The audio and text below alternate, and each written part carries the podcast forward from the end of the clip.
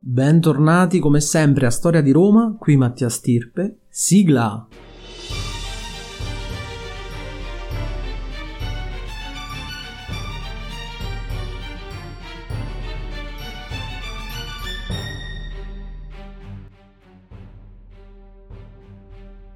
Prima di cominciare vi invito come sempre a seguire la pagina Instagram di questo progetto dal nome Podcast Storia di Roma.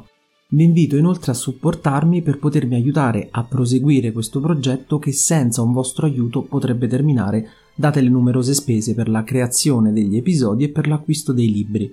Come darmi una mano? Andando o su Patreon all'indirizzo www.patreon.com slash storia di Roma o con donazioni spontanee su PayPal all'indirizzo mat con 2t 10488 chiocciola hotmail.it.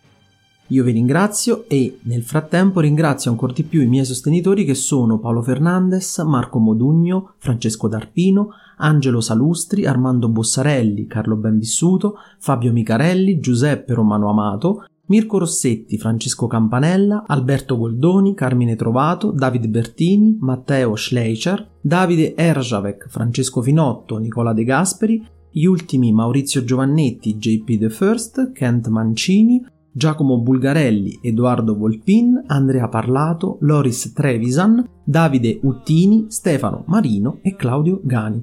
Un grazie enorme ragazzi.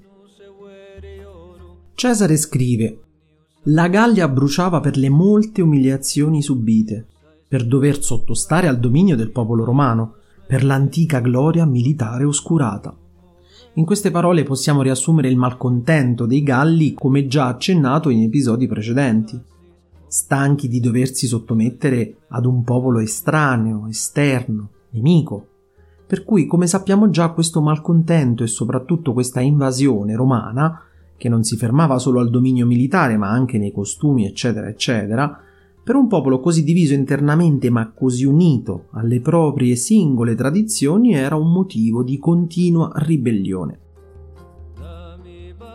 La Gallia era in un continuo tumulto, una continua ribellione, ora in un luogo, ora in un altro, per cui i romani erano in continuo appunto stress, sia psicologico che fisico e dovevano per cui stare sempre allerta perché in ogni parte della regione scoppiavano tafferugli.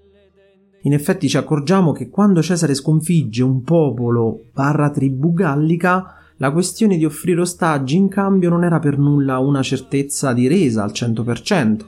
Vi era chi continuava imperterrito a cercare di sconfiggere i romani in imboscate, attacchi a sorpresa o altro, a nome di questa tribù o dell'altra, uniti o separati, non a caso infatti dopo l'invasione della Britannia ritroviamo altri problemi che i romani affrontano contro Nervi, Eburoni, Atuatuci e altri ancora.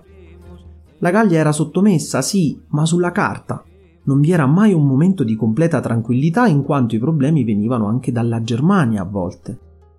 Volevo raccontarvi però questa storia che Cesare ci racconta nel Debello Gallico.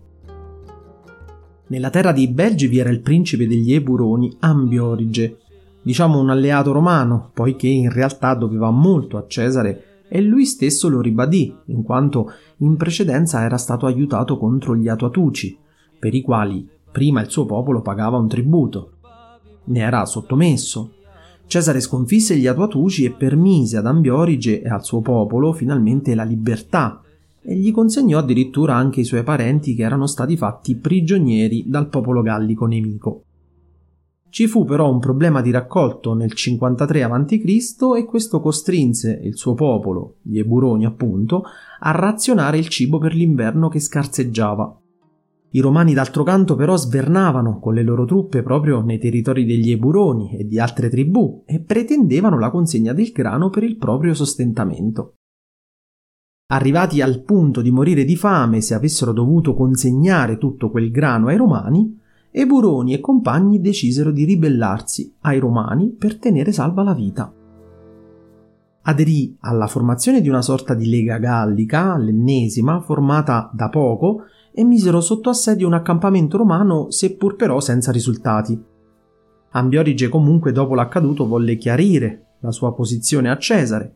In sostanza disse di essere stato praticamente costretto ad aderire a questa ribellione per volontà non sua, ma più del suo popolo, che letteralmente poteva morire di fame, non avendo tutto il grano necessario per sé e per i romani, per cui chiedeva al condottiero romano di poter rivedere o almeno ridiscutere i termini per la consegna del grano.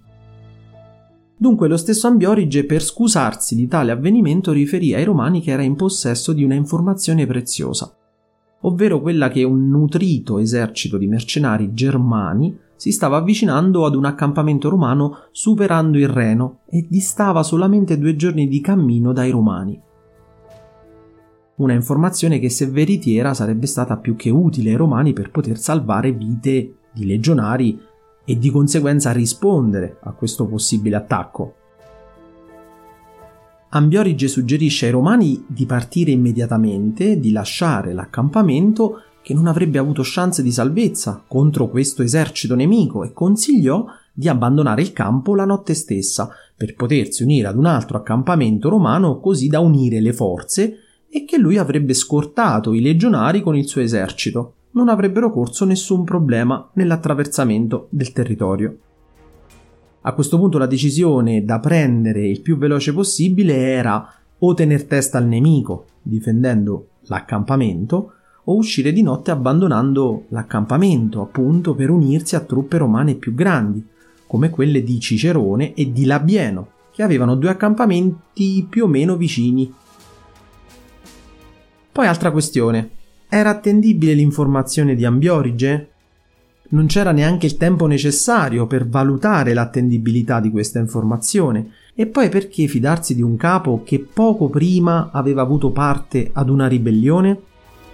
E se l'informazione fosse stata data appunto per mostrare una sorta di pentimento? O di alleanza con i romani? Le domande erano tante. Ci fu così tutta una notte un consiglio di guerra e ci si doveva accordare al più presto sul da farsi, ma non fu facile decidere. I legati principali di quella zona erano Arunculeio Cotta e Titurio Sabino. Cotta era dell'avviso di non lasciare il campo romano per un duplice motivo. Uno per orgoglio e prestigio romano. Come immaginate, darsi alla fuga non era un comportamento nobile né tantomeno motivo di vanto e orgoglio per i romani e due perché si poteva resistere ad un assalto nemico, seppur in inferiorità numerica, perché erano pur sempre legionari e perché l'accampamento era ben difeso e fortificato. Dall'altro lato, però, Titulio Sabino invece era dell'opinione di lasciare immediatamente il campo per potersi unire a truppe più ingenti e così poi da lì scegliere come contrattaccare, ma con più calma e con più riflessione. Dopo una notte intera di discussioni vinse l'opinione di Sabino, che si assunse la responsabilità di tale scelta. Purtroppo Cesare era lontano e non vi era tempo tale per cui si poteva avvisare e attendere una sua risposta in maniera celere.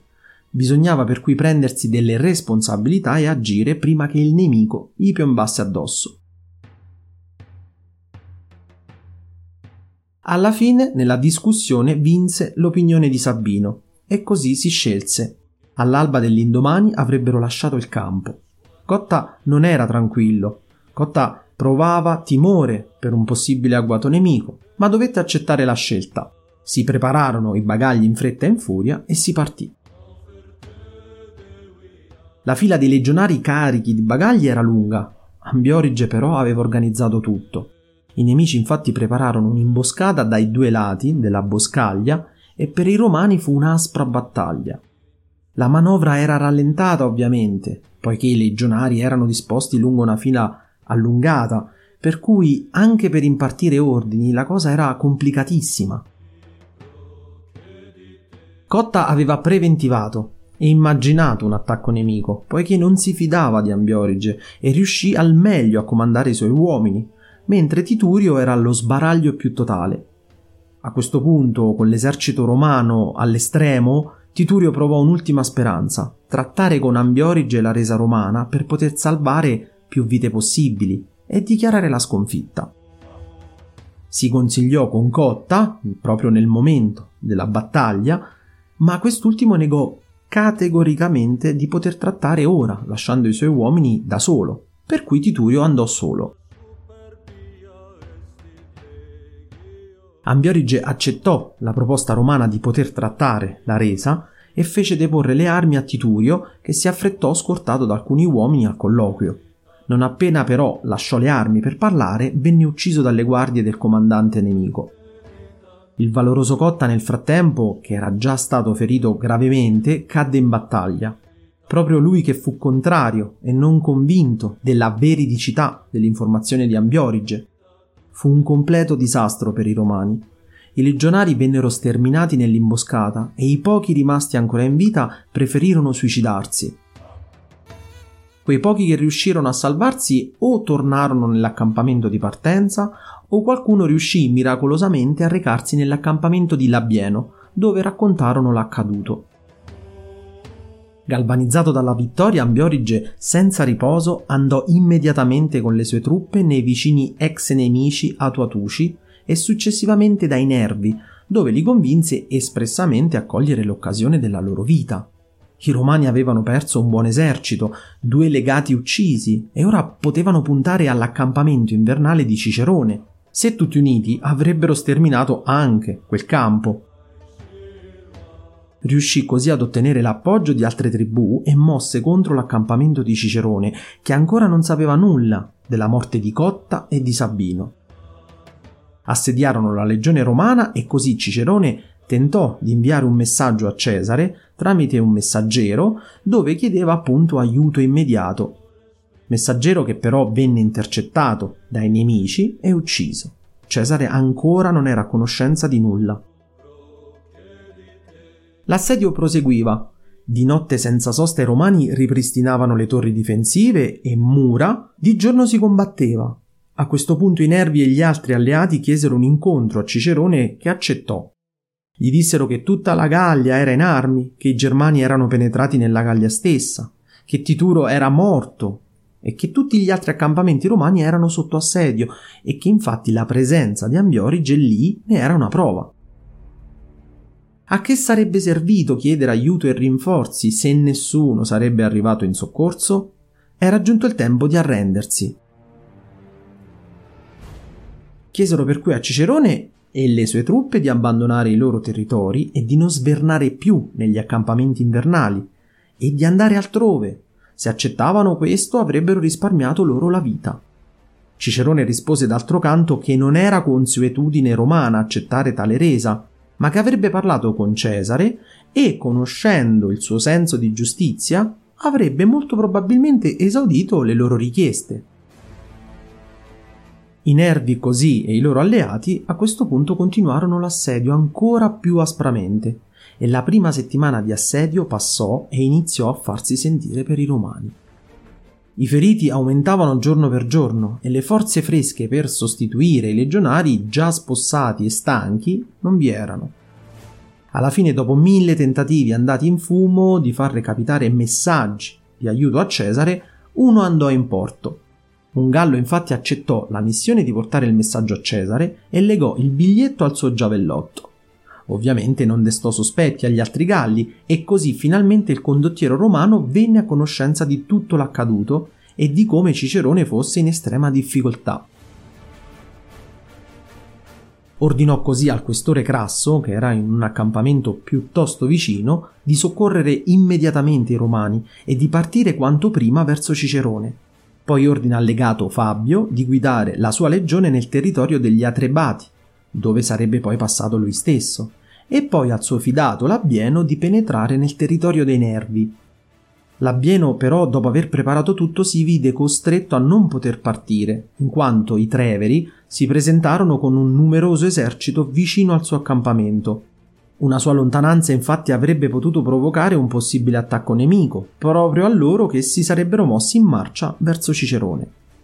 Cesare dunque d'accordo con Labieno accettò che il suo legato rimanesse nell'accampamento per cui ora contava su due legioni e non su tre come avrebbe voluto. Come poter agire nella maniera cesariana? Ormai cominciate a conoscerlo bene, ovviamente con velocità. Si reca nel territorio dei Nervi a marce forzate e convince un cavaliere gallo a portare un messaggio a Cicerone nell'accampamento. Il messaggio fu scritto in greco per evitare che venisse intercettato potesse essere capito e decifrato. Se il Gallo non fosse riuscito ad entrare nell'accampamento, Cesare gli ordinò di scagliare il messaggio con una freccia. Cosa conteneva il messaggio? In parole povere, resisti Cicerone, sono in marcia con le mie truppe. Mostra ancora per un po' il tuo antico valore.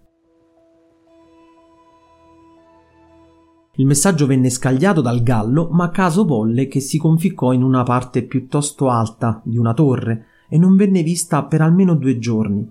Il terzo giorno venne notata da un legionario e portato finalmente a Cicerone, che ne fu estremamente felice come tutti gli altri legionari. Infatti iniziarono a esultare. Immaginate la gioia dei soldati che da settimane ormai combattevano allo stremo messaggio che venne confermato dai fumi dei fuochi che apparvero in lontananza. Le truppe di Cesare stavano arrivando. I Galli a questo punto che cosa potevano fare? Rimanere nell'assedio e guardarsi le spalle da Cesare era impossibile, per cui con i loro 60.000 uomini tolsero baracche e burattini e andarono incontro alle truppe romane. Cesare era in evidente inferiorità numerica e colse l'occasione per far diventare una cosa negativa positiva. E voi direte, ma come fa a divenire una cosa positiva il fatto di avere meno uomini? Per me neanche nessuna, ma per Cesare sì. O meglio, doveva trovare un modo per cui anche l'inferiorità numerica possa divenire un fattore positivo. I Galli, come altre tribù esterne, quando vedono solitamente un esercito molto più piccolo ma questo discorso lo faccio anche per i romani, perché è accaduto già in passato che i romani abbiano fatto questo errore, quindi quando vedono un esercito molto più piccolo tendono a intraprendere mosse che poi tatticamente si rivelano sbagliate. Ad esempio la scelta di attaccare in un territorio per nulla favorevole, o la scelta di mandare tutta la fanteria contro ma senza pensare ad una possibile conseguenza o imboscata. Insomma, i motivi sono, possono essere centinaia, ma capite chiaramente che quando un nemico vede un esercito molto più piccolo di fronte a sé, spesso può capitare che si fa prendere dalla foga, per dirla in maniera rustica. E a cosa può puntare Cesare? Per cui non fa solo costruire l'accampamento già di suo piccolino, era pensato e progettato per 7-8 mila legionari, ma lo fa allestire ancor più piccolo, così da dare maggiore voglia ai nemici di attaccare, passando così però proprio al suo obiettivo, ovvero passare da un terreno favorevole solo ai Galli a sfavorevole e quindi favorevole ai Romani. Così accadde. I Galli infatti galvanizzati nel vedere questo piccolo esercito romano, attaccarono in forte numero e i romani ben difesi e con un terreno iper favorevole, con una classica sortita cesariana, abbatterono numerosi soldati nemici che si diedero alla fuga. Cesare ancora una volta aveva ottenuto quello che voleva. Scelse di non andare a rincorrere i nemici per evitare spiacevoli sorprese, si diresse verso l'accampamento di Cicerone accampamento sano e salvo, molti soldati salvati da un massacro certo, le truppe si unirono e l'obiettivo era stato raggiunto. Io vi ringrazio per l'ascolto, se il podcast vi interessa vi invito a cliccare sulla campanellina per essere sempre aggiornati sull'uscita di un qualsiasi nuovo episodio.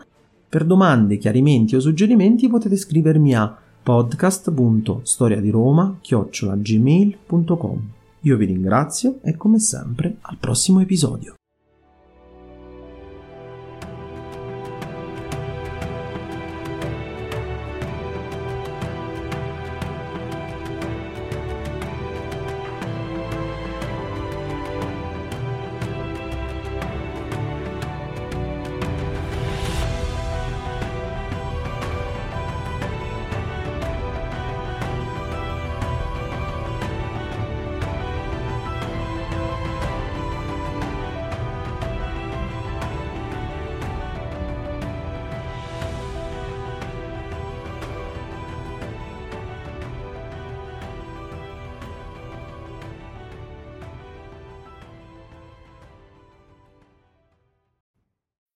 When you need mealtime inspiration, it's worth shopping Kroger, where you'll find over 30,000 mouthwatering choices that excite your inner foodie. And no matter what tasty choice you make, you'll enjoy our everyday low prices, plus extra ways to save, like digital coupons worth over $600 each week. You can also save up to $1 off per gallon at the pump with fuel points. More savings and more inspiring flavors make shopping Kroger worth it every time. Kroger, fresh for everyone. Fuel restrictions apply. Save big on brunch for mom, all in the Kroger app. Get 16 ounce packs of flavorful Angus 90% lean ground sirloin for $4.99 each with a digital coupon. Then buy two get two free on 12 packs of delicious Coca Cola, Pepsi, or 7UP, all with your card. Shop these deals at your local Kroger today or tap the screen now to download the Kroger app to save big today. Kroger, fresh for everyone. Prices and product availability subject to change. Restrictions apply. See site for details.